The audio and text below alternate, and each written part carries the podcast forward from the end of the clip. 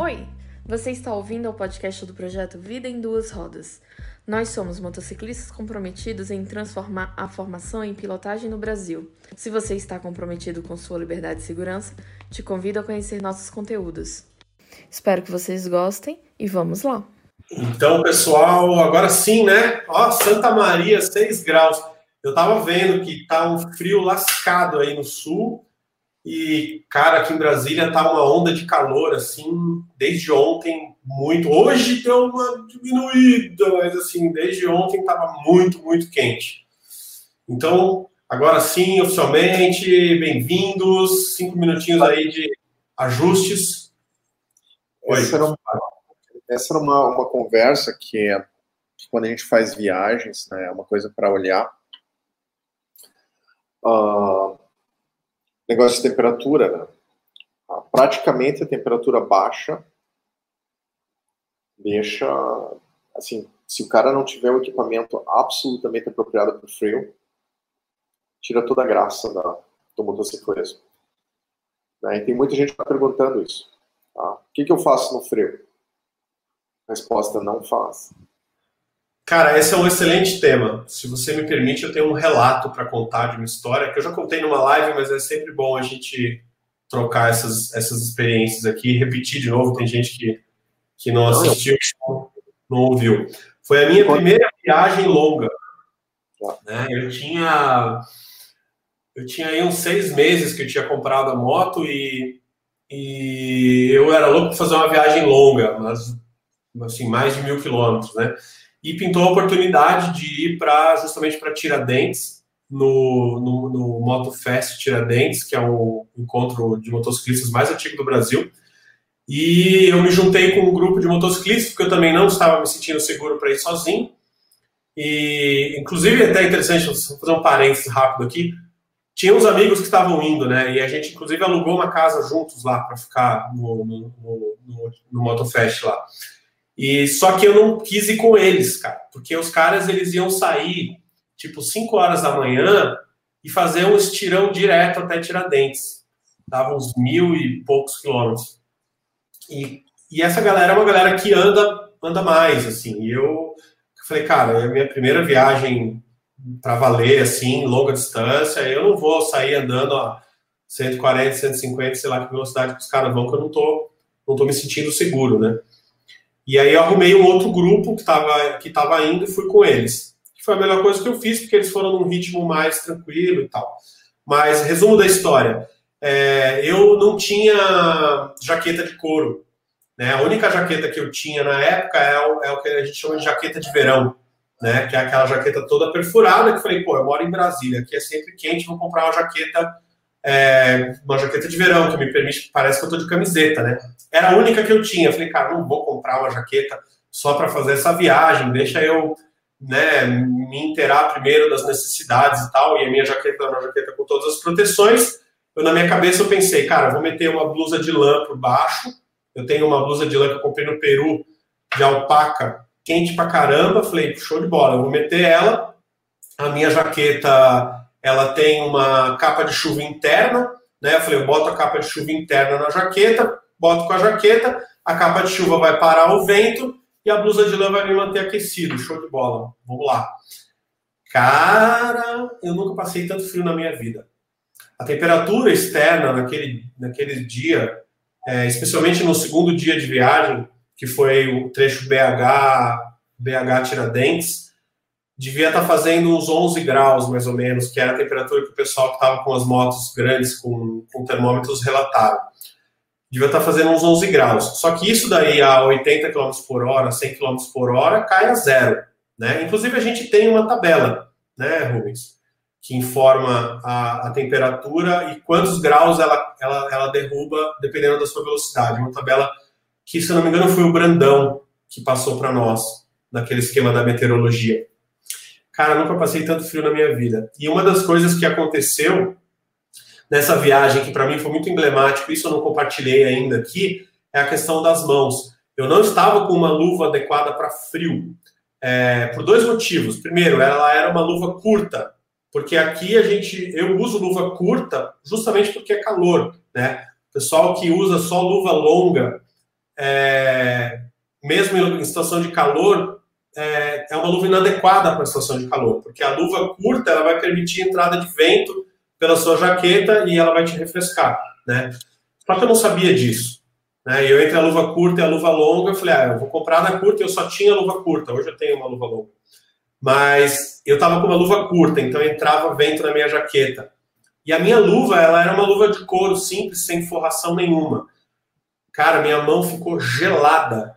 Chegou um determinado ponto da estrada que eu fiquei com medo, porque eu precisei é, fazer uma, uma, manobra de redução de marcha, eu estava com a mão dura, tanto frio.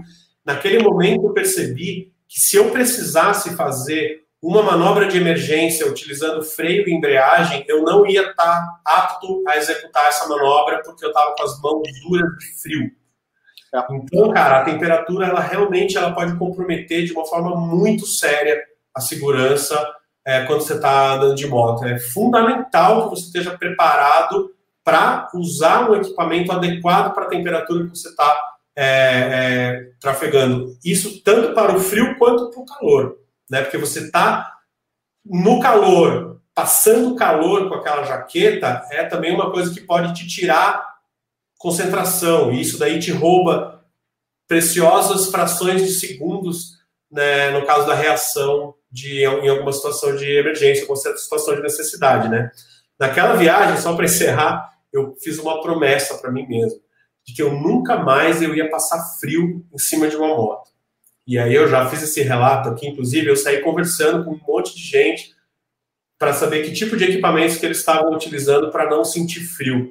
E aí a partir daí eu fui é, me preparar para próximas oportunidades que eu tivesse trafegando no frio. E hoje eu posso afirmar para você, eu não sinto mais frio andando de moto. Já cheguei a fazer uma viagem lá para a Serra do Rio do Rastro, que ontem levou, inclusive, para quem já ficou sabendo. E estava é, um frio danado e eu fiquei de boa, por quê? Porque eu estava adequadamente equipado e não senti frio nessa viagem. Um, estava fazendo um curso semana passada, um curso de primeiros socorros. E um, como aqui na Europa, a gente tem, obviamente a gente lida muito com frio. E o que você estava você estava sentindo na sua mão é o que eles chamam de frostbite nível 1, quando você começa a congelar. Ali começa a desgraça. Tá? E é mais rápido que as pessoas pensam, especialmente por causa da velocidade. Né? Você, não, você não, não ficou na engenharia química tempo suficiente para lembrar disso, tá? mas é você numa motocicleta você é um trocador de calor. Você vem gelado assim, ó. calor. Na verdade não é a temperatura, é o radiador. O calor é removido. É, e Sim. você tem o, o mundo inteiro e você passando super rápido, né? E o que isola é, o é o ar seco de uma roupa, né? Então a lã não isola coisa nenhuma, é o ar seco que ela prende que isola. Então, quando você está movendo aquele ar seco que, que te isola, e funciona também para o calor, a propósito, ele é removido, a força. E você perde calor muito rápido. Então, pilotar uma motocicleta, com, especialmente no, frio, requer equipamentos muito especiais. Muito especiais. Equipamentos caros, certo? E, e você só usaria isso se você realmente está precisando se mover. Senão, a indicação é, cara, nem pega moto. Tá? Porque e são três áreas importantes para você prestar atenção. Que, se você começar a perder muito calor, não congelamento, mas você pode ficar doente. É, é. São os rins que ficam aqui atrás, mas porque o ar está passando certo? Ele rouba. Ter uma infecção nos rins é uma das piores ideias que você pode ter na sua vida. Pescoço. Se o pescoço não está extremamente isolado e aquecido, você também pode se dar mal, pode perder, perder a consciência. E, obviamente, as mãos, porque as mãos controlam o negócio inteiro. Se as mãos estão congeladas, e não dá nada se elas perder, esfriarem, você não consegue mexer elas mais. Tá? E qualquer um que o pessoal que morou no sul sabe, né, já deve ter dado uma volta, já tomou banho em lugar gelado, sabe o que a gente está falando. É rápido para você começar a perder e travar com o frio. E numa motocicleta é muito rápido. Então, via de regra, a melhor coisa que tem é tá frio, esquece a motocicleta. Inverno, tipo tá um dia mais ou menos quente para botar uma roupa, né, uma roupa bem isolada, e tem que ser roupa apropriada para motocicleta, certo? Você fica botando uns blusão de lã e achando que vai, não vai. Embaixo da jaqueta vou botar um blusão de lã, não vai. O ar vai passar por aquele negócio, é como se não tivesse pelado. É. No meu caso específico, eu não estava com a blusa de lã exposta, né? Eu estava com ela protegida do vento, então tinha uma camada. Só que o problema ali era que não era uma blusa de lã daquelas grossas, era uma blusa fina, entendeu? E aí então a camada de ar que tinha de que a lã fazia, ela não era suficiente, porque ela estava sempre gelada por causa da, do, do, vento, era muito muito em cima, né? E depois eu tive a oportunidade de viajar no frio com, com jaqueta de mais apropriada, maior, onde a camada de ar que fica entre você e a jaqueta é maior, e, cara, sem problema nenhum. Né? Se você conseguir proteger de não entrar vento dentro da sua, do seu, da, da sua jaqueta, da sua calça, cara, dá, dá para ir. O Celso está até perguntando aqui: o que é muito frio? Que temperatura? A gente tem esse dado, eu, eu não sei se eu vou conseguir puxar ele agora, eu não tenho de cabeça. Você tem aí, Rubens, para passar para Olha, começou, começou a chegar perto de 10 graus, você ali, ali, ali é muito frio. Ah, 10 graus o cara consegue, com uma jaquetinha, com um blusãozinho, o cara dá uma banda, né? Cidade de Curitiba. Numa motocicleta é outro universo. Eu ia, eu ia falar em torno de 10 graus também, como limite para a estrada. Acho que urbano, ah, até um pouco menos, dá para trafegar. Exatamente. Por quê? O que acontece? Quando você está num ambiente urbano, primeiro que você, as, você não desenvolve velocidades tão grandes, certo? E os trechos mais curtos. Cara, a tua temperatura fazer é. o teu calor, tá? Então, e tá, e obviamente essa, essa esse, esse, você perde muito mais energia quanto mais velocidade você tem. Então, é, no, ambiente urbano, você raramente vai colocar velocidades muito mais altas, então você consegue regular mais fácil a sua velocidade. Numa estrada, você não consegue ficar baixando a velocidade para não passar frio, porque você começa a gerar outro tipo de perigo. Tá? Então, você pode, mesmo numa Europa da vida aqui, onde está nevando e tal, obviamente, gelo esquece, né? Começou a nevar, para a moto, desce. Você não vai conseguir pilotar uma moto na neve. Nunca. Ninguém consegue certo? E tem algumas, algumas pessoas conseguem no gelo, mas, puta, é, é, é coisa para ninja. Então, eu não me atrevo, tá? Começou a cair floquinha de neve, né? Para tudo, deu. Ali acabou ter motocicleta, lá andando. Né? Larga a moto. Então, uh, mas mesmo em lugares onde faz muito frio, desde que não tenha neve, gelo e tal, uh, o ambiente urbano você ainda consegue aguentar na cidade tem uma boa luva.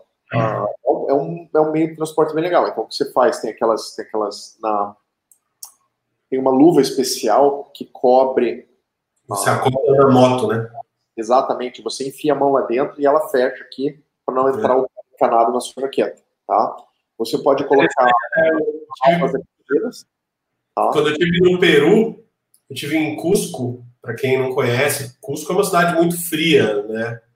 E em qualquer época do ano, à noite, lá a temperatura despenca.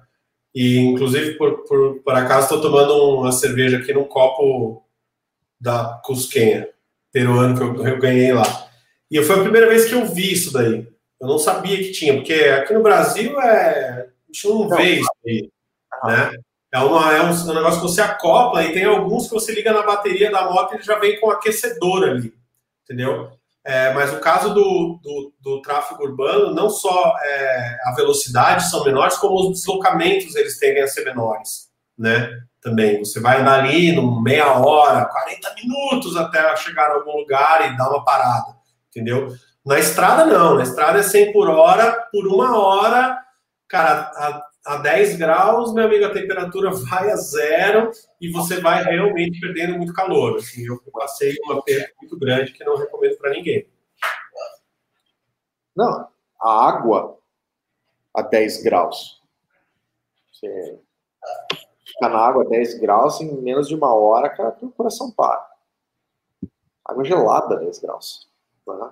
Por quê? Porque a transferência de calor na água é.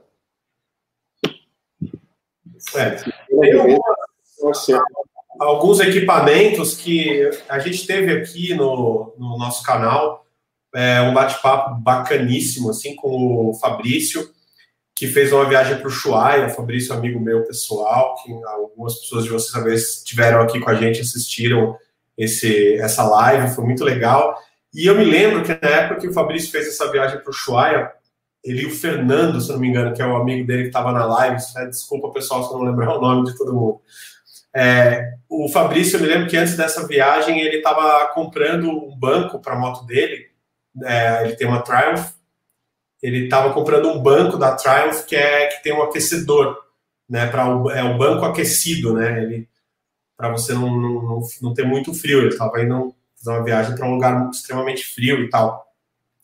E eu, na live, eu perguntei para ele, falei, e aquele banco que você colocou, tá?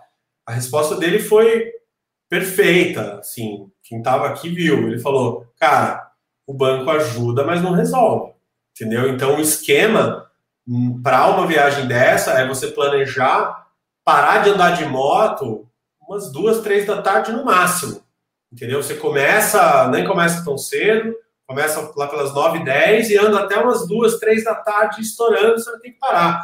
Porque depois das 3 da tarde a temperatura despenca e não tem roupa, e não tem banco aquecido, e não tem manopla aquecida que vai te segurar, porque você está ali com o peito exposto, a, a cabeça. O... Então tem que parar. Então o negócio é você fazer também um planejamento de rodar que esteja adequado à temperatura que você vai enfrentar, né? Para você ter uma ideia, mais ou menos, do que a gente está falando aqui, certo? É claro que uma moto, como ela tá, você voa na moto, antes mesmo de você entrar em hipotérmia, teu, teus braços vão congelar e você vai cair daquela porra. certo? Mas aqui, ó, as temperaturas, o que, que é temperatura baixa? A água, 10 graus, você consegue sobreviver entre 45 minutos e uma hora. A água, 5 graus, você tem 15 a 20 minutos de vida certo? Então, a temperatura começa a cair para 37 graus, você começa a ficar como, como se fosse bêbado, certo? Quando a temperatura chega a 36 graus, o coração começa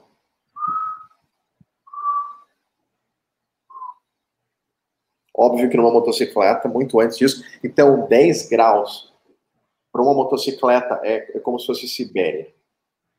Menos 40. Tá? 14 graus sem roupa especial é insuportável. 18 graus já vai ser, você vai sentir, assim, não, quando faz aquele friozinho de Rio de Janeiro, de 17 graus, certo? No, no, temperatura mais baixa do inverno no Rio, certo? Você já começa a sentir desagradável. 14 já. Então, numa motocicleta, isso viagem, tá? No trânsito urbano, como você não desenvolve velocidade, não, não é. Então, precisa de equipamento, tem manopla aquecida, essa coisa que você vai comprar só no sul do país, e de repente no sul do país faz o quê? Duas semanas de frio de verdade, aquele frio ah, de rasgar, assim, em total talvez uns 14 dias, né? O, ali. O, o Roberto Lacher aqui está falando que ele encontrou um, falando aqui no chat, que ele encontrou um motociclista de delivery usando esse equipamento que disse que comprou em Buenos Aires. Então, se bobear aqui, nem no sul você vai encontrar. Eu não tinha visto, nunca tinha visto isso aí. Eu fui ver isso aí mesmo quando fui para o Peru. A gente, só uma dica aqui, né? Se você vive num lugar frio, um, esse equipamento você não vai conseguir comprar no Brasil. Você pode comprar ele pela internet, tá? Nos Estados Unidos, você paga a taxa de importação, 50%. O correio entrega, chega do lado da sua casa, no correio mais perto, você vai lá, paga o imposto e pega equipamento americânico bom, certo? Por frio. Então, né? Custa uma grana, né? que agora está em dólar e o real ainda está mais baixo. Uh, você ainda vai pagar 50% em cima de imposto, certo? Mas se você vive num lugar frio, ou você quer viver uma aventura em algum lugar, ir para um lugar que tá. E, e, de novo, tá? Numa motocicleta, 14 graus é um inferno. 10 graus está arriscando sua vida. Viaja, certo? Com velocidade. Então, é, em 10 graus, cara, no sul, eu posso até de camiseta, vou dar uma banda para ali comprar, não sei o quê. Uma motocicleta, não, não funciona assim, certo? Então, é outro, é outro meio. E se você tá entendendo? Aí você realmente está arriscando hipotermia, certo? Então, se juntar as duas coisas, a água, né, a tua roupa molhar e a temperatura estiver baixa, certo? É rápido para você perder a. De novo, você imagina, se está dentro da água 10 graus, você tem 45 minutos de vida, 5 você tem 15, certo? 15 minutos para você dar um jeito de sair daquela água ou e você nem se afoga, o coração para, certo? Você, você, você para de sentir, né? Você para. Cara, hipotermia é uma morte. Tem. Não, é chamada morte branca. Você nem. Você nem é. Os sinais. É, né? Os estágios finais da hipotermia, você começa a sentir. Você começa a. Queria aproveitar para responder uma pergunta aqui que já foi respondida, mas eu, eu gostei da pergunta e gostei da resposta, porque super procede, né? O Rogério Ribeiro falou: geralmente se usa uma roupa segunda pele sobre o macacão. Em caso de frio, isso seria suficiente para não perder calor?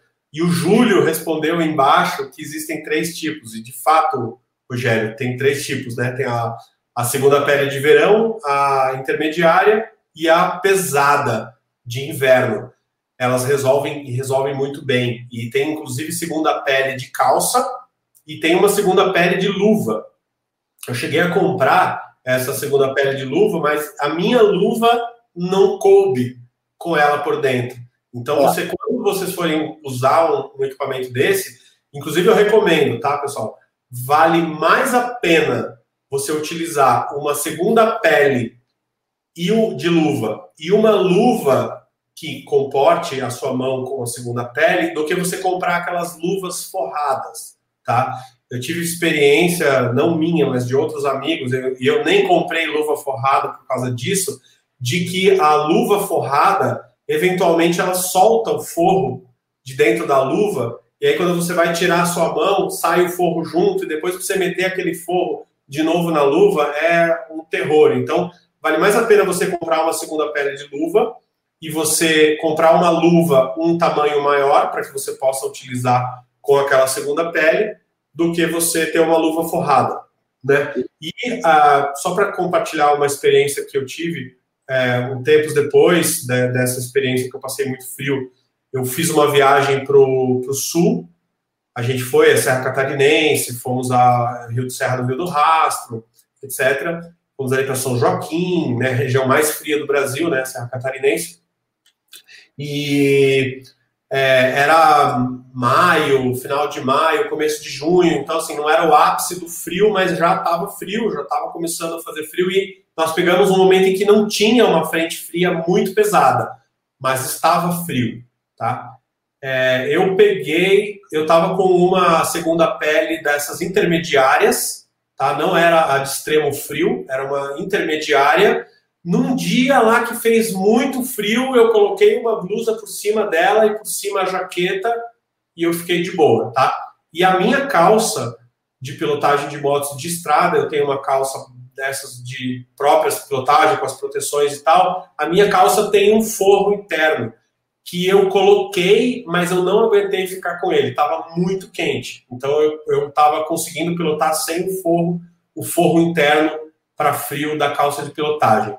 Mas o grande lance ali eram as mãos, tá? Então as mãos, é, como eu não consegui colocar a minha luva é, de segunda pele dentro da minha luva, eu acabei tendo que usar uma luva genérica que eu, que eu, que eu tinha, é, que era forrada, tá? E tive esse mesmo problema depois, né?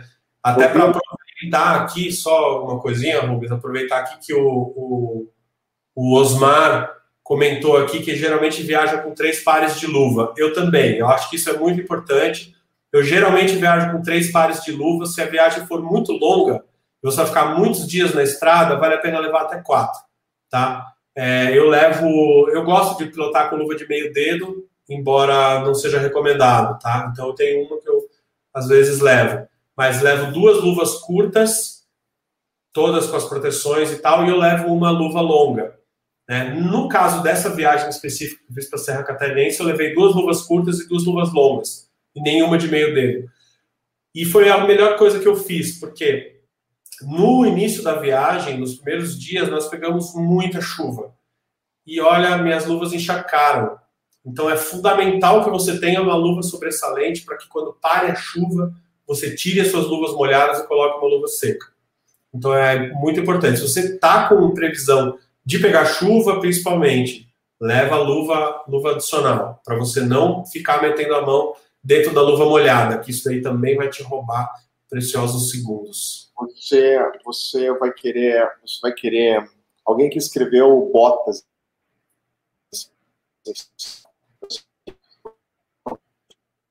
mão, pescoço e rins, certo? Você tem que isolar ele bem aqui, a parte de trás, porque se, você, se os rins gelarem, você conversa com o médico, pergunta o que acontece. Mas, assim, geralmente, e eu piloto, obviamente, com botas de motociclismo. Então, tênis nunca. Só pode ser alguma, nem, não importa qual a temperatura ou qual o dia. E, e, pela bota de motociclismo, normalmente ela é impermeável. Tá? Ou resiste muito água. Então, ela foi feita para você pisar na lama e tal, sem que fique entrando e encharcando. Tá? Então, normalmente, porque é impermeável, e aqui vem a parte da minha dica, certo? Ela evita que você esfrie o pé. Por quê? Porque o principal problema é qualquer coisa que você está usando que não for feita para motociclismo, ou seja, tem que bloquear o ar. O ar não pode ficar circulando. Então, um blusão de lã não vai que resolver. Tem que ser uma roupa especial para motociclismo, por quê? Porque a camada externa vai ser fechada, vai bater o ar, certo? Vai roubar um pouco de calor, mas se o ar remover essa, essa, essa camada de ar seco que está em volta da tua pele, ali você tem um problema. Então, todas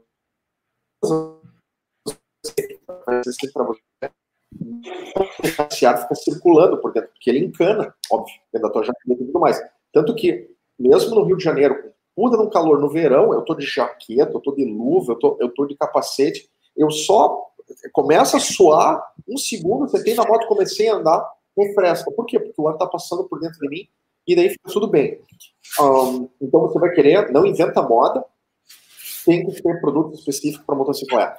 Não adianta ficar cobrindo de lã, não vai dar certo, não vai funcionar. É porque o, um, um chicol de lã aqui, a hora que você botar a velocidade, uns 60 por hora, aquele arzinho sequinho que deixa você quentinho, vai fazer e deu, e acabou até. É como se não tivesse nada. É suficiente para te roubar todo o calor. É, então, então não inventa moda. Tem que ser produto específico para motocicleta. Ou, como eu disse, né, economizar. Não sai. Fez frio, fica em casa, vai de carro, pega um táxi, pega um Uber, tá? De novo, a viagem dentro do trânsito urbano é muito mais fácil, mesmo com muito frio, porque as, as distâncias são menores, você não pega tanta velocidade, ali dá para aguentar até um frio maior, tá? E daí até pode usar uns blusão e tal. Ali você, na cidade dá para chunchar, na estrada esquece, certo? Ainda mais que na estrada, quando você começar a esfriar, você vai parar onde? Você vai fazer o quê? Certo? Então você está muito mais vulnerável, tá? Dentro da cidade, dá para você parar num café, pô, tá esfriado, vou dar ali, vou dar um tempo, certo? Eu como uma pizza, sei lá. E daí, sabe, na estrada está muito vulnerável. E outra coisa que eu gostaria de, de falar é, eu já fiz, uh, cruzei deserto com motocicleta. Só que eu cruzei o deserto numa época que não estava quente, certo? E para aqueles que gostam de viajar pelo mundo, vocês eventualmente vão bater uma situação dessa. Então, uh, não é só o frio. O mesmo efeito acontece para calor extremo. Calor extremo é ali 45 graus. Por quê? Você, da mesma maneira que você esfria e é rápido para você esfriar, você fala, porra, 10, 14 graus. Não é uma temperatura muito baixa. Um calor muito alto, ali de 45, certo? Se você começar a andar, vai começar a esquentar você, certo? O mesmo processo, porque tem muito ar quente, passando muito rápido. O corpo consegue, por, né, ele vai suando, ele consegue, é mais fácil o corpo manejar calor do que frio, tá? Mas mesmo assim,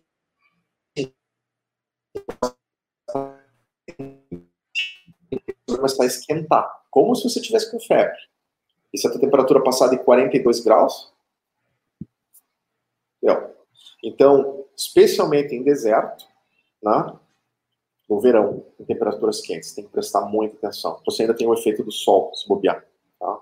Então, se você for passar por algum lugar que tenha deserto, e a propósito, o deserto ele é quente, mesmo no verão, durante o dia.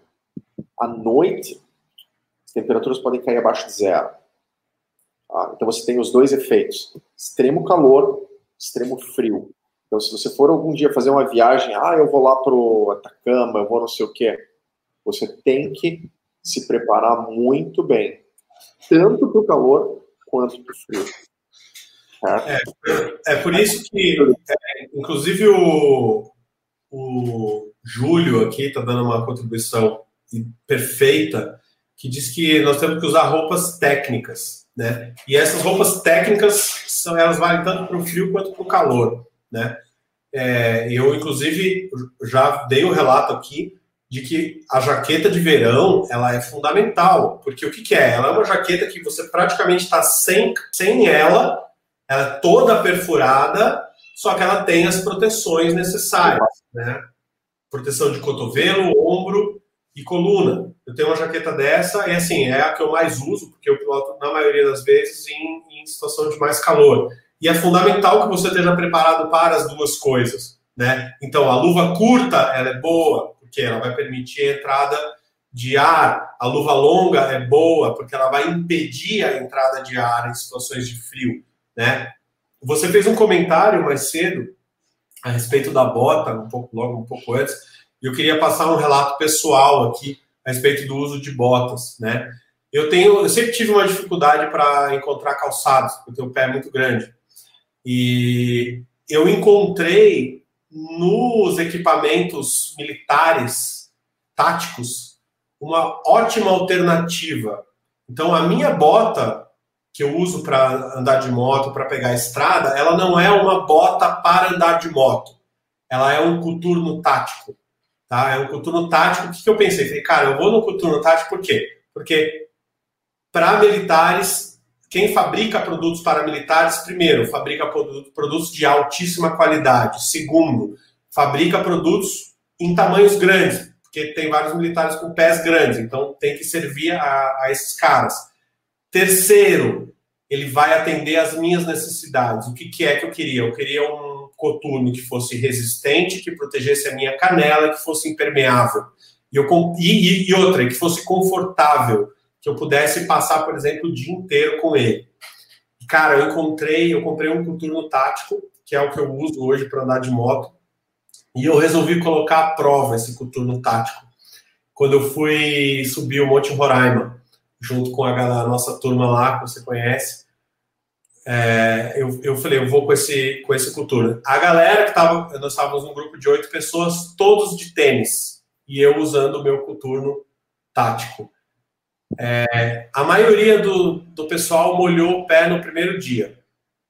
A gente pegou chuva, a gente pegou frio, a gente pegou escambau. Eu só fui molhar o meu coturno por dentro no quarto dia, mas porque nós tomamos uma chuva que a, água entrou escorrendo pela minha perna por dentro do coturno. Aí não tinha jeito. Eu estava inteiro encharcado e aí ela entrou pela, por cima, não é porque o coturno cedeu. E com aquele coturno eu andei 78 quilômetros. Então, recomendo para quem tiver interessado, ele é confortável, ele é leve e ele é eficiente. Tá? Por quê? Porque ele te protege, ele é resistente, é um coturno de couro, tem, tem várias proteções. Ele, ele tem de várias alturas também, o meu é meia perna, né? Tem de perna inteira, que vai quase até o joelho, mas eu achei desnecessário, e tem curtos, que eu acho que para o motociclismo também não serviria. Então, recomendo demais. Coturno tático para homens e para mulheres é uma ótima alternativa à bota específica de pilotagem. A única coisa que não tem no coturno tático que as botas de pilotagem têm é aquela borrachinha que ficaria em cima do dedão, mais ou menos, do pé esquerdo, para você fazer a mudança de marchas. Mas para mim não faz muita diferença, porque na minha moto especificamente eu faço essa mudança com o calcanhar. Mas então o coturno tático é uma ótima alternativa. Fica essa dica é. aí. Existem alguns equipamentos, né? Tem o pessoal perguntando, ah, mas é, é, a, a, a, equipamento para frio extremo. De novo, depende. O que, que é frio extremo, né? O problema é que alguns, algumas, algumas, ah, ah, os equipamentos de frio, assim, de muito, muito, muito frio, para você subir o Everest, sei lá, tá? Ele não está contando com vento encanado na sua, entrando aqui embaixo. Então, vale a pena você olhar para o equipamento de motocicleta, certo? Específico para motocicleta. Certo? Se você tem que, tipo assim, se você for fazer, você já tem esse equipamento, tá? Você já tem ele. E você vai usar para andar num dia muito frio, você mora lá em Porto Alegre, você mora lá em, sei lá, em Bagé, você, né? Ou, ou em Serra de Santa Catarina mesmo, né? é, é, onde faz frio pra cacete, ou, ou até aqui na, na, na, na, subiu a serra ali no, no Rio de Janeiro, porque a altura faz o negócio ficar frio. Vai subindo, a temperatura vai caindo. Especialmente inverno ou quando chove, certo? Ali você já perde o frio. Então, se você já tem esse negócio e você vai usar aqui e ali, ok, tá? Mas se por algum motivo você tem que fazer viagens, ou você escolheu fazer viagens longas, tá? Como a Elizabeth aqui escreveu, né? ela, o depoimento dela. Tá? Então, é muito rápido. Muito rápido. É muito rápido. Opa, eu botei aqui rápido, tá? Isso aqui vocês podem ler o depoimento dela. Tá? Vamos ler aqui, não sei se aparece para todo mundo. A Elizabeth colocou, Elizabeth Bossa. Boa noite. Em 2018 fiz uma curta viagem de 230 quilômetros, bem cedo, entre 6 e 8 da manhã, imagino e, num curto espaço de tempo, quase tive hipotermia. Mesmo com roupa apropriada para viagens de moto, mesmo com roupa apropriada para viagem de moto. Perdi muito calor em um trecho de menos de 15 quilômetros, porque além do frio, tinha uma neblina densa e a, a sorte que pude contar. Cadê? Que pude parar no estabelecimento e a dona me socorreu com uma enorme caneca de café com leite. Essa parada salvou minha vida. Realmente foi tudo muito rápido. É muito rápido. A gente tem que estar.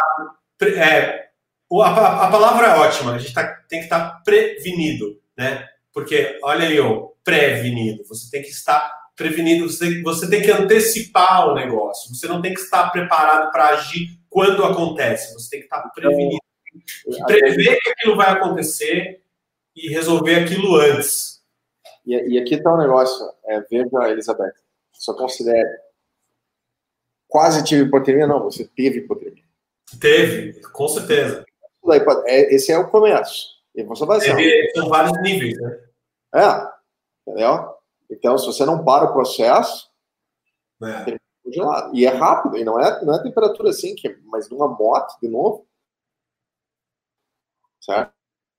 Então, umidade, tem a, tem a névoa, aquilo é água, tá? Então, o ar molhado, ele conduz 100 vezes mais calor do que o ar seco, certo? Então, tanto que o frio de lascar é ali um pouco antes do zero grau. Por quê? Porque o ar ainda está úmido. Começou a cair muito abaixo de zero graus, o ar fica seco.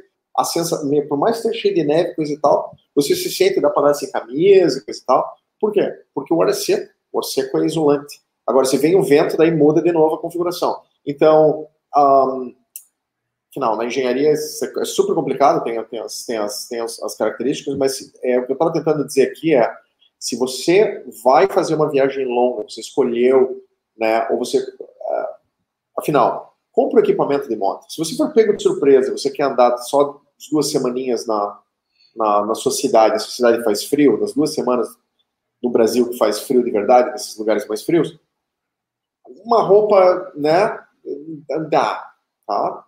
Mas se você for usar mais frequentemente, gasta um dinheiro a mais e compra um negócio. Porque vai ser assim, ó, vai ser isso que exatamente o que o Guilherme está contando para vocês. Vocês vão sentir um frio que vocês nunca mais vão, sabe? Nunca mais vão querer. E é super rápido. Tudo que você precisa para você congelar e fazer assim, ó.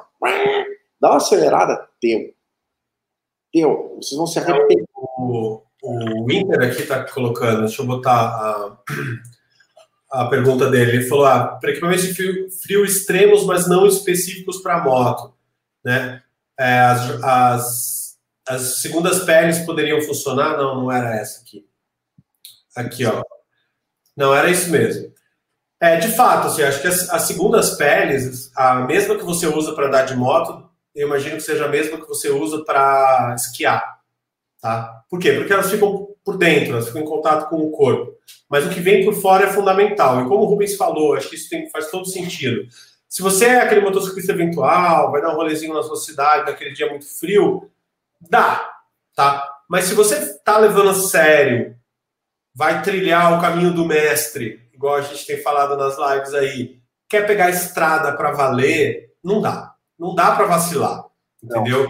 É, inclusive, só para dar um depoimento a respeito da calça de pilotagem que eu tenho, uma calça excelente, tá?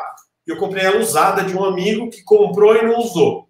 Eu, trocando ideia com o cara, antes de fazer uma viagem, foi uma viagem que eu fiz de 5 mil quilômetros, que nós fomos para Serra Catarinense, foi, foi é, pegamos, mapeamos é, oito serras brasileiras, falamos assim, vamos rodar nessas serras, beleza.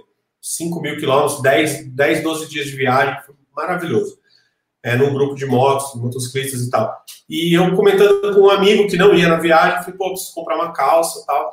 Ele falou, cara, eu tenho uma, cara, eu não uso. Tu não quer? Eu falei, porra, eu quero, né? Aí eu comprei dele. A calça maravilhosa, mas fundamental. E eu comprei especificamente para fazer aquela viagem. E ela já se pagou, acho que umas 10 vezes. Porque o que eu já usei essa calça, toda vez que eu saio para a estrada, é, principalmente estrada longa, assim, acima de 500 quilômetros, acima de 300 quilômetros, eu vou com ela, entendeu? Porque eu sei que ali eu tenho uma segurança, entendeu? É uma calça que se eu esfolar no asfalto é, 500 metros ralando, ela não vai pegar fogo. Eu sei que eu tenho ali é, proteção é, de joelho, proteção de canela, eu tenho é, é, coisas como é que é, refletivos na canela, para outros veículos me verem se eu estiver pilotando à noite. Então, assim, se você estiver andando de moto e for andar de moto para valer, vale a pena o investimento, tá? Por quê? Porque é para sua segurança, mas, de novo, eu gosto sempre de frisar isso daí. A gente tem que se proteger com o equipamento de proteção individual, mas ele não é suficiente. Você tem que se preparar realmente é para não cair. Porque o, o equipamento de proteção individual, ele vai ser útil se você cair. E você precisa estar com ele. Se você cair, se você sofrer uma colisão, um acidente, não é o nome que vai ter. Mas você tem que se preparar mesmo é para não cair. Você tem que investir é dentro de você primeiro, depois do lado de fora. E aí você vai fazer as suas aventuras e suas viagens. Isso, essa conversa aqui a gente está tendo é conversa para pilotos treinados. Exato. Você é, se, se você é daqueles que não sabe fazer uma frenagem de emergência, né, nem eu fiz o meu, meu vídeo agora, você daqueles que pilota com cuidado, e daí o frio. É. E, frio é só mais um. Hoje, um hoje, mais, né? hoje foi o dia que eu peguei as, as as aulas dos, dos, dos, dos alunos que estão fazendo o desafio na academia de pilotagem. Nós temos um desafio onde os alunos vêm e, e mandam os vídeos que, com as manobras para mostrar conseguir, não conseguir, né? E, e tem alguns, assim, que, e isso são alunos que estão treinando, coisa e tal, tem alguns erros, assim, que você fala, né? E, e, outras, você vê não só na, nas filmagens, você não vê só os erros dos alunos, você vê do, do, do trânsito em geral, né? Você fala, não, não mesmo. Então, o cara tem que saber pilotar uma motocicleta, senão o frio vai ser o menor dos seus problemas. Tá? É, tinha uma coisa em relação ainda à temperatura que eu gostaria de falar. Ah, Segunda-feira eu vou falar sobre a noite, pilotagem à noite. Né? Então, esse é um negócio interessante. De repente, vou trazer um convidado, estou trabalhando nisso, tá? Manja tudo de pilotagem à noite.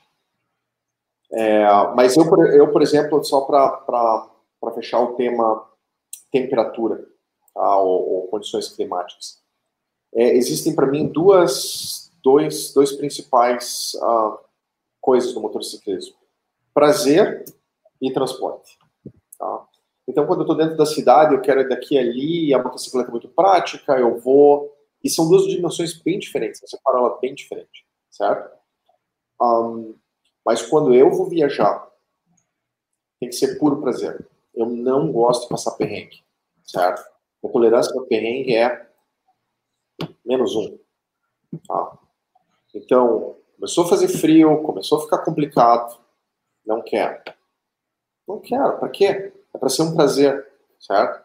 Então, um, se for para pilotar no frio, ou vou tiver uma quantidade de frio, eu tenho que ter todo o equipamento absolutamente perfeito. Eu não tenho todo o equipamento de inverno ainda. Tá? E eu não comprei simplesmente porque começou a esfriar, certo? Eu uso, como alguém perguntou assim, pode? Pode, no trânsito urbano. Ficar na cidade, para ir daqui ali, né? Ah, vou ali no supermercado, compro os negócios, ponho na mochila, volto para casa, tá tranquilo. Eu vou na casa de não sei quem, vai, 45 minutos, né? Não, não, não pego a, a, a estrada para, né, aquelas que cruzam a cidade para pegar um pouco mais de velocidade, porque 80 por hora ali acabou-se, né? Então, aí funciona. Tá? Mas pegar a estrada no inverno, realmente é ou o cara tá afim e gosta, mas daí compra o equipamento, daí tem as 18 luvas e tudo mais, ou faz como eu, tipo, né? Não. de trem. É, já eu, já eu, eu me equipei, eu tenho um equipamento, mas eu tenho começado, começado não, já tem algum tempo que eu venho conversando com uma série de amigos motociclistas sobre extremo frio.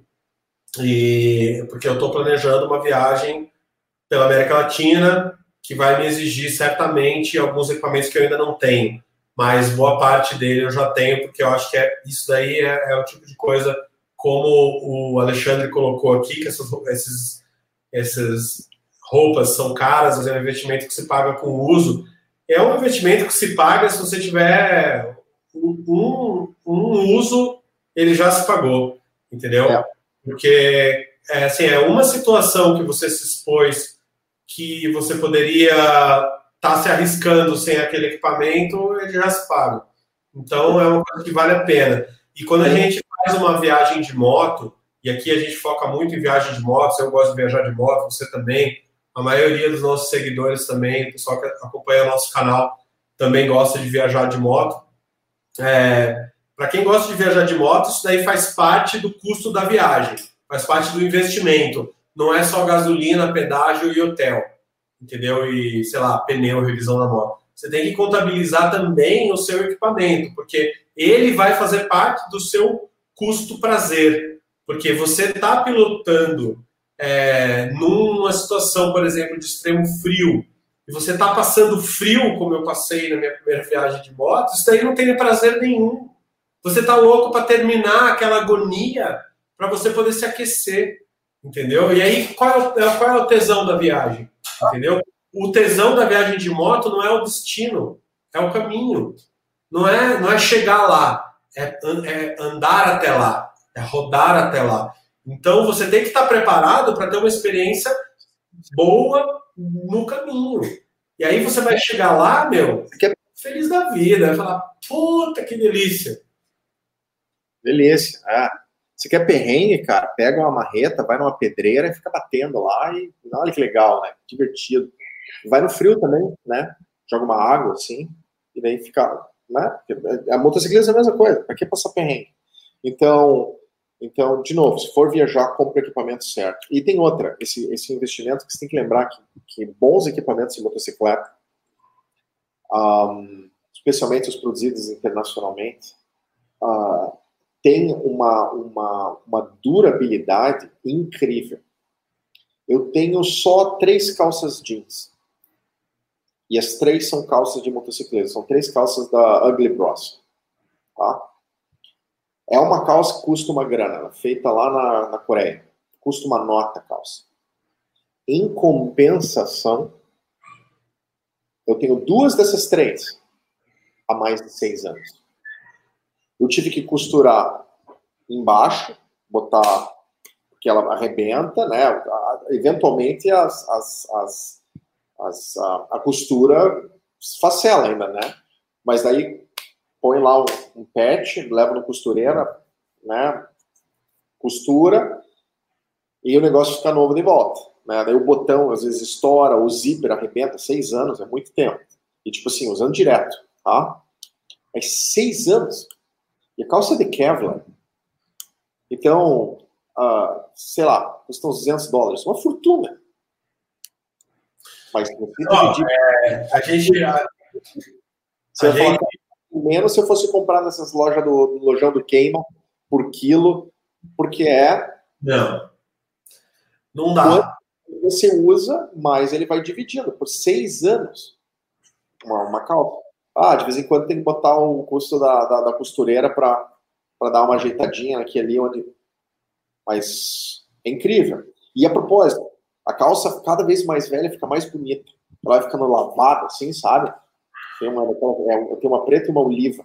Mas ela já tão detonada, assim, ela fica maravilhosa. Então, quanto mais velha fica, mais legal. E é uma calça de segurança, uma calça de quebra, é bonita se for num bar. Aquela calça toda detonada, você coloca uma camisa por cima, uma camisa. Tem abertura para meter as proteções de joelho, né? É. Então, posso até mostrar. Não, tá. É, mas assim, ó, você sabe que no, no mercado nacional também tem coisas boas, né? A gente aqui não faz é, propaganda de marca e tal, mas o, Pro, o Júlio até colocou aqui, falou assim, dizem que da, da X11 são boas. Eu tenho vários produtos da X11, inclusive uma calça jeans com proteção de joelho, igual a essa aí do Rubens, e ela é muito boa, tá? Muito boa. E... Mas também tem uma outra que é daquelas de cordura, que eu uso para essas estradas mais longas, assim, eu não uso jeans. Daí eu, para estrada longa, eu uso a cordura, que é uma calça de um nível um pouco melhor. É, Celso está perguntando quanto custa. Não sei, Celso. Tem que dar uma pesquisada. Tem de várias marcas, vários modelos, entendeu? Mas eu garanto para você que é um investimento que vale a pena e assim você pode adequar ele ao teu uso, entendeu? O, o investimento que a gente faz no motociclismo, o pessoal fala assim, né? Ah, comprou a moto. Ah, não, mas se comprar a moto, tem que comprar um capacete. Tem, verdade. Mas aí tem que comprar uma luva. Tem. Uma jaqueta. Tem. Você quer uma calça? Tem. Uma bota? Tem. E tem que fazer um curso de pilotagem, tem que fazer um curso de pilotagem, porque o teu conhecimento de Detran, meu amigo, não resolve. Não adianta você se equipar para cair e gastar uma grana em uma roupa bonita, que a primeiro tombo que você levar, a sua calça vai para o lixo, o seu capacete vai para o lixo, você vai ter que comprar outro, a sua jaqueta vai para o lixo, você vai ter que comprar outra. Então você tem que se preparar é para não cair. Primeiro faz um curso de pilotagem, depois vai entendendo o que é que você precisa de fato, e aí você vai se equipando aos poucos. Exatamente. Só, só, só no capacete, tem gente que pega, compra o capacete e acha que o capacete pode chegar em casa e jogar o capacete assim. Se o capacete cair de uma altura de meio metro, você pode jogar ele fora. Deu. As células dele, da, da, da espuma, foram feitas de tal maneira que ele absorve a energia, mas elas são destruídas.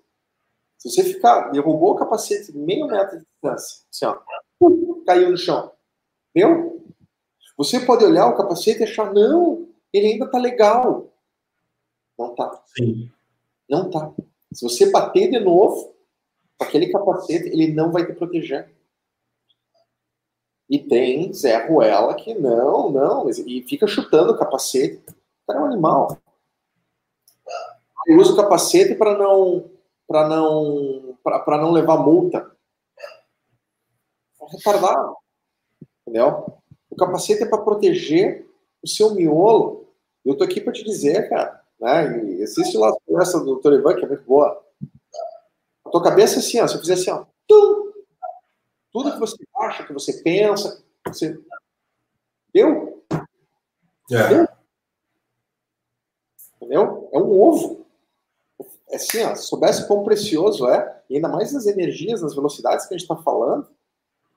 Então, não fazer, é, economizar ou na, na, segurança ou no curso de motociclismo. Vamos responder o Winter aqui, que perguntou se vai abrir uma, nova, uma turma nova do nosso curso. Vai tá? A gente vai abrir uma turma logo após o próximo evento nosso, que é a Masterclass Controle e Segurança em Pilotagem de Moto. Ou, oh, em viagens de moto. Controle e Segurança em Viagens de Moto. Cara, tô toda hora falando pilotagem de moto, né? Controle e Segurança em Viagens de Moto. Sim, mas você vai ter que participar do evento para poder... Porque... Só pra...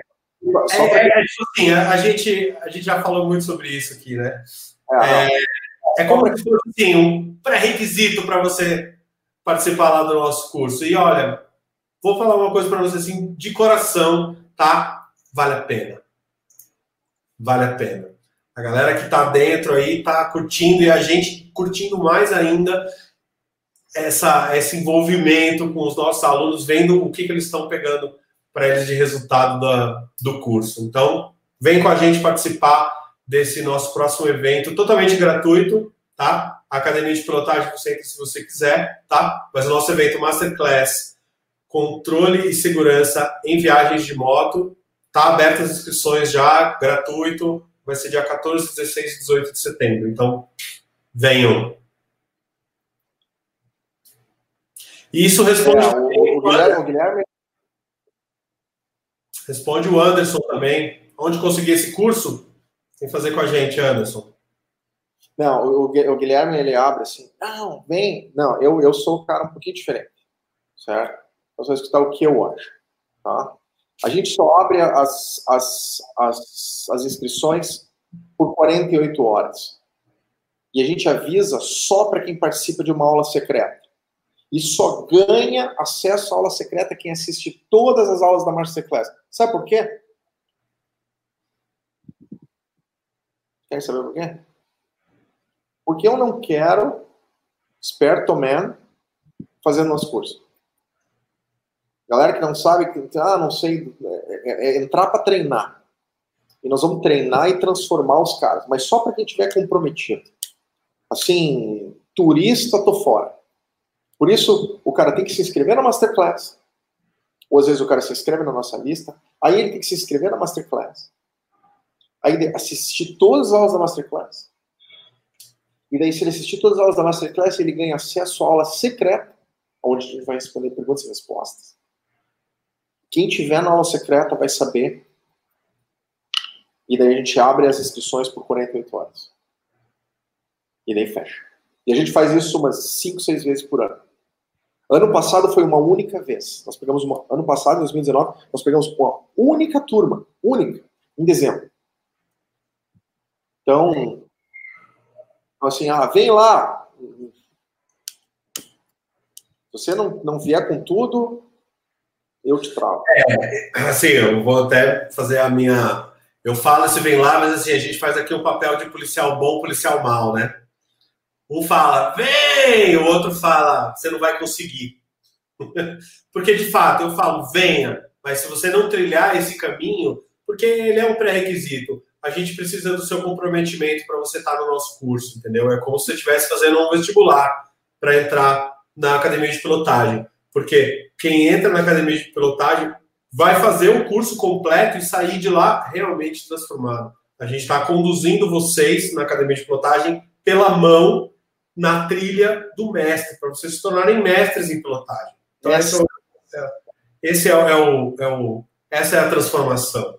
E ela é verdadeira. Ela aconteceu comigo, aconteceu com o Rubens e está acontecendo com outros motociclistas que estão acompanhando a gente. Então, inscrevam-se na Masterclass, participem das aulas, abram os nossos e-mails, participem das nossas lives. A gente tem agora as próximas duas semanas de aquecimento e tudo que nós vamos falar aqui antes da Masterclass é quase que um pré-requisito, porque a gente está preparando vocês para a academia de pilotagem?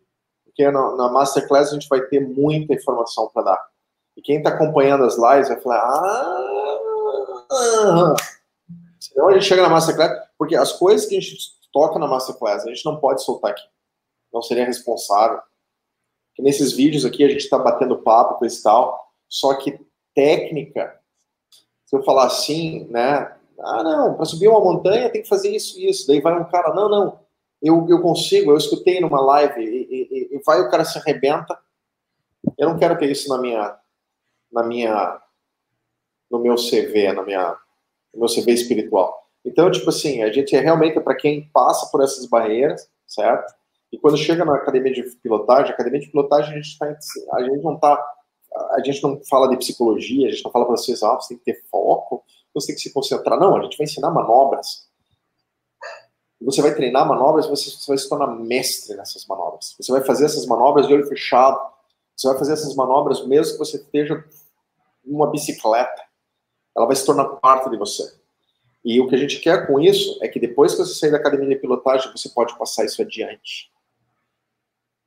Mestre passa adiante. Ah, você não quer ganhar dinheiro? Isso é uma coisa importante.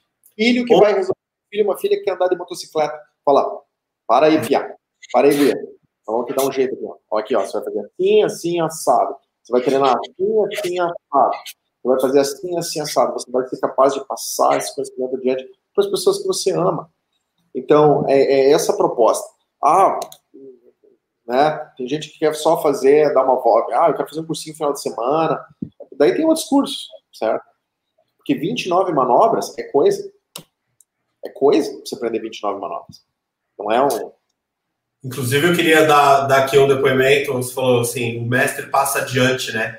Um mestre, ele só é mestre se ele tem um pupilo tem isso daí é, uma, é, um, é um conhecimento é, valoroso pra caramba, assim, da, da filosofia oriental. Você só se torna um mestre quando você tem um pupilo, ou seja, quando você está ensinando alguma coisa para alguém. E ontem eu iniciei uma. Foi o marco zero de uma nova série de lives que eu estou fazendo, e a partir de segunda-feira começa, então vocês acompanhem aqui o canal, que é a estrada do, a, a estrada do mestre motociclista. Nós vamos juntos percorrer essa estrada do mestre motociclista. Não vou entrar aqui né, nos méritos da live, mas uma das minhas inspirações foi um, um, um quadrinho japonês que eu adoro, e eu falo sobre isso na live, na, na, nessa série de vídeos. E é isso, sabe, pessoal? Você tem que ter um discípulo, você tem que ter um pupilo, ou vários, né? E, e, passar adiante. Então, você, quando chegar no final do seu caminho, você vai sentir esse poder de que você tem o conhecimento suficiente para você passar isso para outras pessoas. E isso é uma coisa, assim, realmente é, muito valiosa. Então, convido vocês a, a estarem com a gente nesse. nesse... É. O Eduardo Souza perguntou para qualquer tipo de moto. Sim, Eduardo. Porque as manobras, assim como equilíbrio, equilíbrio é uma técnica, é uma distinção, certo? Equilíbrio serve para qualquer moto? serve para bicicleta, serve para patinete, serve para quando você está andando. Mesma coisa. As técnicas não são para moto, são para você. Você domina as técnicas. Você vai tornar, vai, vai, você vai transformar sua cabeça num radar, você vai estar olhando tudo o tempo todo. Você vai conseguir frenar e sentir a sua motocicleta frenar nos menores tempos. Você vai conseguir fazer manobras evasivas. Você vai conseguir fazer deslocamento visual. Afinal, são 29 mas é você, não a moto. A moto. Eu, eu, dava, eu sempre dou nos meus vídeos, eu sempre dou a seguinte comparação, que eu dei aula de fotografia durante muitos anos e os alunos me perguntavam: "Ah, mas serve para câmera analógica? Serve para celular?" Falava aqui, ó, estou explicando, ensinando para você fotografia. Você vai sabendo fotografia, você vai fotografar com qualquer câmera que existe hoje ou que vai existir no futuro, porque a fotografia ela não mudou nada desde que ela foi inventada 150 anos atrás. O que mudou foi a câmera fotográfica. E a mesma coisa vale para o que nós fazemos aqui. Nós ensinamos pilotagem de motos, né? Ah, qual é a moto? Não importa, porque a moto, as motos mudam as motos são diferentes, têm estilos diferentes, ciclísticas diferentes, pesos diferentes, mas a pilotagem de motos ela tem um conceito que é, é, é presente para todos os estilos né? e você consegue ter isso para você. Você vai se tornar um motociclista, um piloto eficiente, né? Mestre em pilotagem de motos. Você vai ser apto a pilotar qualquer tipo de moto, claro. É, numa, numa das lives dessa semana eu falo sobre esse assunto, tá? É, tirando, tirando algumas, alguns raras casos, como por exemplo, você vai querer usar uma, uma off-road, você vai querer entrar numa, numa, numa pista de, de areia ou sei lá o que, é claro que daí a motocicleta influencia. Né? Tem algumas motocicletas que você consegue deitar e usar ela para andar na areia da fofinha da praia e vai embora. Não ia funcionar como uma Big Trail, óbvio, né? Então, dentro dos limites da física e onde você está pilotando, tem algumas técnicas que não, não, não passam para uma moto para outra. Mas, assim, duas ou três, certo? As outras 29, e mesmo das 29 manobras motociclistas que a gente fala, é para todas as motos. Essas que eu falei, de você pilotar em areia e coisa e tal, não entram nessa conta certo? São ainda modos, são, são técnicas específicas, a gente tem nas palestras da, do, do, da Academia de Pilotagem, mas a gente não fica lidando com elas, tá? A gente quer salvar o pescoço de vocês, mas que tem mais técnicas do 29, tem. Na verdade, na Academia de Pilotagem a gente ensina 34, tá? Mas a gente comenta aqui sempre 29, porque essas 29 são as básicas, as básicas. Se você não sabe essas, você está com o flanco aberto, você está e daí não, não tem mané frio, não tem mané calor, daí, tipo assim, essas conversas são só. Você já domina essas técnicas, a gente pode falar de, entendeu? Aí de equipamento. É, de... O que a gente faz nas lives, nesses bate-papos aqui, é, é informação complementar, né? Mas a raiz do negócio está no treinamento. Isso daí, assim, é, você pode estar tá preparado com a maior roupa de frio do universo, mas se você não souber fazer uma frenagem de emergência, não adianta nada. Você está preparado para cair e não para não cair. E é uma coisa engraçada que é, é, eu e o Guilherme, a gente tem estilos diferentes de pilotagem de moto. Tá? O Guilherme ele gosta de viajar em grupos. Tá? Eu, sozinho certo? Eu vou, quando muito, é um pessoal num carro e eu vou atrás ou na frente, sei lá, né? Então, tipo assim, andar com outros motociclistas não é não é muito meu negócio. Então, uh, por exemplo, né, uh, alguém perguntou aqui qual é o tipo de rádio que usa. Cara, eu, eu não, não consigo me enxergar usando rádio. Ainda não. Talvez para frente, não sei, né, mas assim, com a minha, né, quando eu mesmo quando eu vou viajar com alguém, né?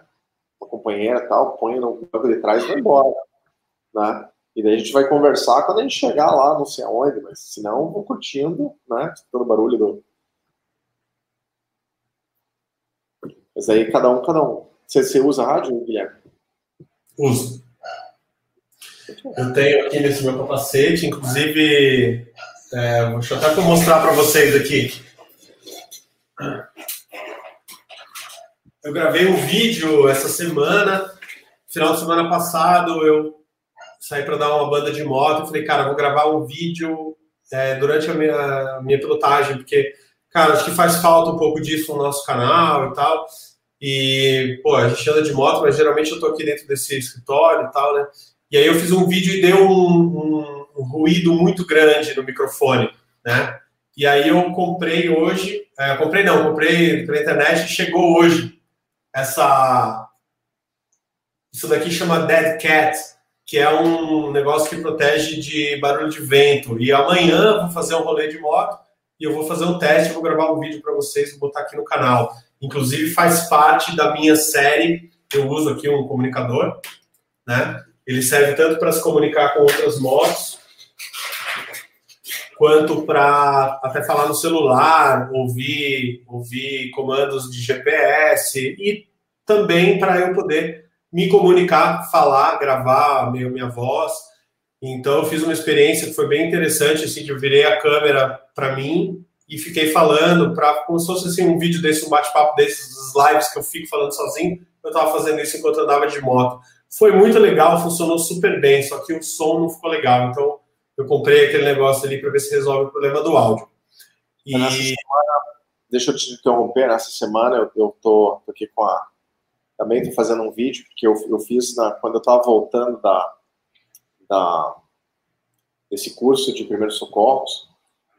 Eu fui dando um rolê, cara, fui passando por todos os, os pontos uh, mais bonitos da cidade de Berlim, que é onde eu moro. E eu falei, cara, e daí tava um, quase um pôr do sol, assim, e no verão, devagar, assim. Na filmagem aqui, e tinha um monte de detalhes da cidade que eu queria mostrar em termos do trânsito e de manobras e tal. Eu falei, vou fazer essa filmagem. Só que eu nunca vou usar, eu vou fazer a filmagem e depois eu coloco o áudio em cima, porque eu, eu falo durante a minha pilotagem. É uma técnica avançada, né, muito usada pela polícia, que força você, quando você vocaliza as coisas que você está vendo, especialmente no espelho retrovisor e tal, você fala, você vê, vai narrando a sua própria pilotagem, você força o seu cérebro a pegar aquelas informações e processar. Então você não está só só olhando, você está realmente assimilando, porque para você vocalizar, verbalizar aquilo que você está vendo, você forçou o teu cérebro a fazer todo o processo, a interpretar, avaliar, fazer todo aquele negócio. Então você não está só distraído assim, olhando. Sabe aquelas viagens quando você vai para o trabalho e volta, vai e volta, e de repente você não lembra mais que caminho você pegou? que você está com a cabeça no mundo da lua, você está olhando, mas está pensando na, a maneira de você. E a propósito, isso é muito perigoso. Tá? É, a gente não lida, nunca fala de aspectos psicológicos aqui nas, nas nossas lives, porque, uh, afinal, se você não tem técnica, se você não sabe frear, não sabe. O que, que adianta falar de aspectos psicológicos? Mas, só para mencionar, né, e essa é uma curiosidade que tem com essa história do microfone, eu fico narrando, que é a maneira que, você, que eu me mantenho absolutamente focado em tudo que está acontecendo. Só tem um problema as coisas que eu falo quando eu tô com aquele capacete fechado, não ia ser legal botar num vídeo. eu tenho uma maneira particular de, de, conversar comigo mesmo. Tem gente que fala, pô, Rubens, né? Às vezes ele usa uns palavrões, às vezes ele é meio grosso. Você tem que ver quando não tem ninguém escutando. Aí, aí você vai ver o que, que sai da minha boca. E eu falei, cara, não vou deixar isso aqui registrado vídeo. Então eu faço a filmagem e depois eu narro. Então, tão cedo eu não vou ter um rádio. É isso. Beleza, é, é, eu acho que realmente é questão de estilos, e aí vai de cada um, não tem, não tem jeito certo. Eu queria só aproveitar para responder a pergunta do Marbio aqui, nosso aluno da Academia de Pilotagem. Olha ali. É, em rádio, eles utilizam para escutar música também, não desvia a atenção ao pilotar? Cara, essa é uma pergunta que vira e mexe e aparece, tá? E ela tem muito a ver com o quanto você, é, de que forma você utiliza o rádio. Você usa o rádio quando você anda de carro? Você acha que o nível de atenção que você precisa quando você anda de carro é menor do que quando você anda de moto? Se você acha que o nível de atenção que você precisa quando você anda de carro é menor do que quando você anda de moto, eu acho que você está enganado. Porque eu acho que o nível de atenção deveria, em tese, ser igual para os dois, os dois casos, atenção máxima. No entanto, quando a gente anda de carro, a gente acha que a gente pode ouvir música ou conversar, ou muitas vezes até olhar no celular, mas de moto não. Então, assim, a verdade é que você precisa dar atenção máxima nos dois casos, tá? É, é só para compartilhar o meu estilo aqui, como é que eu utilizo o rádio. Geralmente eu utilizo o rádio é, a, a, de ouvir música, eu gosto de ouvir música quando estou andando de moto, só na estrada, tá? E assim, cidade, aquele lance, trânsito, tô totalmente atenção plena. Caiu na estrada, deu aquela tranquilizada que você consegue administrar somente com, com aquela atenção básica ali de carros à frente, ultrapassagem, sem aquela movimentação caótica de trânsito urbano, dá para ligar uma musiquinha. Isso é como que eu utilizo, ok? É, e eu me sinto totalmente seguro. Por quê? Porque eu me treinei para fazer isso dessa forma. E para mim isso não é um problema.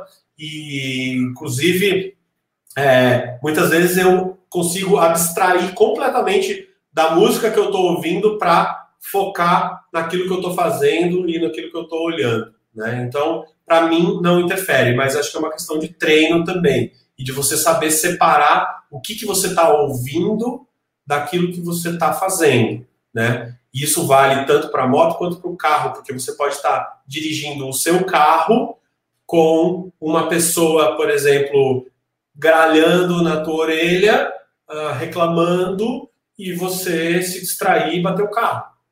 Com quantas pessoas já não aconteceu isso, né? Ou você pode estar ouvindo música e se distrair. Você ouve música quando você anda de carro? Então, é por aí. Eu acho que, assim, vai de cada um, né?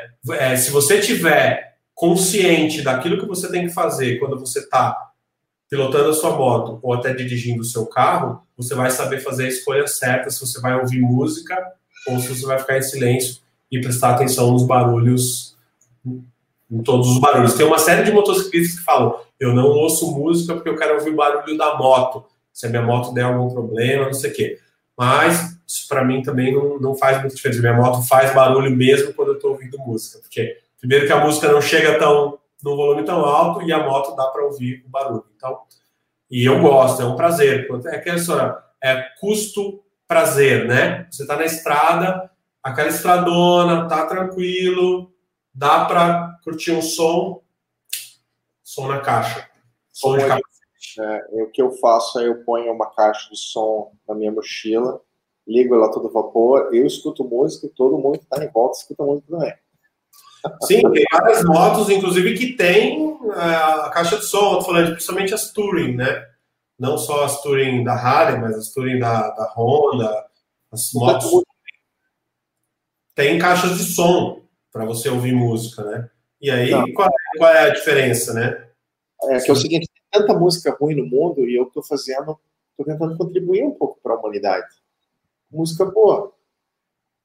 Converter as pessoas às, às músicas boas enfim. Um, aí são diferenças, é, diferentes estilos. Não, mas eu, eu coloco mesmo caixa de som, mas isso também, obviamente, viagem, né? Você ficar circulando por aí pela cidade com, com uma caixa de som ligada não é o, não é o negócio. Mas eu queria dar até um recado é, pro, pro Marbio, que, que participou aqui. O Marbio foi o primeiro a completar o desafio. Vai ganhar um prêmio. Domingo a gente conversa na nossa aula. Com todos os manobras. Parabéns, Marbio. Você recebeu pelo seu e-mail a avaliação? Está lá, aprovada, aprovada, aprovada, aprovada, todas as manobras. Parabéns. Gostei de ver, hein? Vamos se encontrar novamente. Aproveitar para dar um alô aqui para Mari. Ou é Mari Ribeiro ou é Mary? Mari Ribeiro, de Brasília. Um alô aí. Pessoal, para quem a gente não deu alô, Rio de Janeiro, Mira, Estrela, São Paulo. Eu sabe que um dia eu ainda espero que vai aparecer aquela história assim, não, manda um, um alô aqui para o pessoal da oficina. É... sabe aquela história que se pegadinha com o pessoal de futebol? É, oficina Simas Turbo. um dia ainda vai aparecer na, na nossa live aí. Manda um alô para o pessoal da oficina Simas Turbo. Que troll aqui porque você pediu. Não. Uh -uh. Péssima ideia. Então, Oi? Eu não ouvi o que você falou. Eu falei, é só que falta você ficar pedindo esse tipo de coisa, que daí vem os trolls aqui. Cara, não, eu tô esperando, eu fico ligado. Toda hora que alguém manda um alô para não sei qual cidade, eu leio duas vezes assim, cara, será que é mesmo? Será que é uma pegadinha? Um dia eu vou cair no negócio. Não, não vou mandar um alô. Então é isso aí, pessoal. Vamos encerrando. Uma hora e 22 minutos. o copo aqui, já esvaziou. Eu tenho a segunda garrafa de Estou enchendo direto aqui, então, inclusive, estamos na hora de acabar com essa live aqui. Hoje é. não vou andar de moto nem dirigir. Então, estou tranquilo, sexta-feira, happy hour. Vocês estão bebendo o que, galera? Só para a gente encerrar aqui. Muitíssimo obrigado a participação de vocês. Achei que foi um, um papo super legal hoje. vai render bastante conteúdo para nós falar sobre esse negócio de, de, de, temperatura, né? De frio e, porra, muito massa.